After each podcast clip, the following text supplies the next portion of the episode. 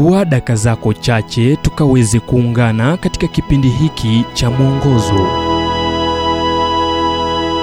Nam kwa leo tukaweze kuangazia kuwa na ujasiri wa paulo. Kwenye kitabu cha wafilipi mlango wa kwanza mstari wa sita nami niliaminilo ndilo hili ya kwamba yeye aliyeanza kazi njema mioni mwenu ataimaliza hata siku ya kristo yesu chukua ramani na ufuate safari tatu za mtume paulo kupitia mashariki ya kati na utatambua kwa haraka ugumu uliokuwepo katika usafiri kwenye karne ya kwanza.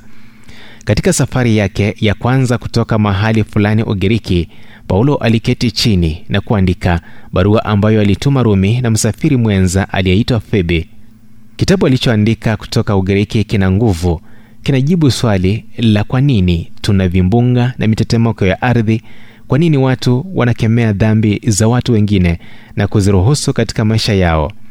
Ushauri wake haukunuia kuchimbua maswala ya mtenda mema ambaye aliandika nyuma ya ukuta dhabiti bali alikuwa na alama za mwanandundi ambaye amepokea mipigo kutoka kwa mpinzani wake bila kutoa upanga wake kwenye pochi. Zingatia maswali mawili. Ni vipi paulo alifanya haya? Na naweza kuwa na ujasiri ambao alikuwa nao swali la kwanza kwa nini aliweza kuyakabili matatizo jinsi alivyofanya? Alikuwa salama katika uhusiano wake na mungu.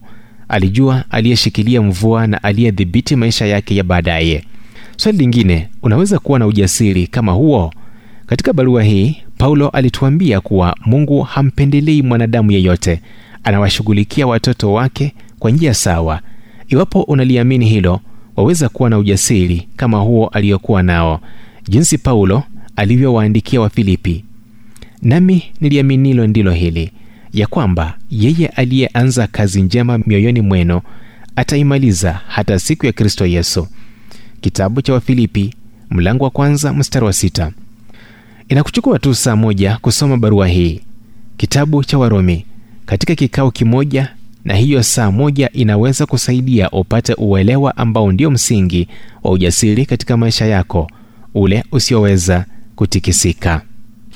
Ujumbe huu umetafsiriwa kutoka kwa kitabu cha strength for today and bright hope for tomorrow kilichoandikwa na dr harold sala wa guidelines international na kuletwa kwako nami emmanuel oyasi. Na iwapo ujumbe huu umekuwa baraka kwako tafadhali tujulishe kupitia nambari 722 kumbuka ni 722 331 412